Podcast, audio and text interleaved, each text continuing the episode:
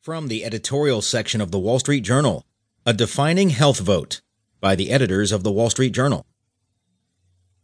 The House health care bill is gaining momentum, and on Monday night, the GOP posted amendments meant to add fence sitters to the coalition.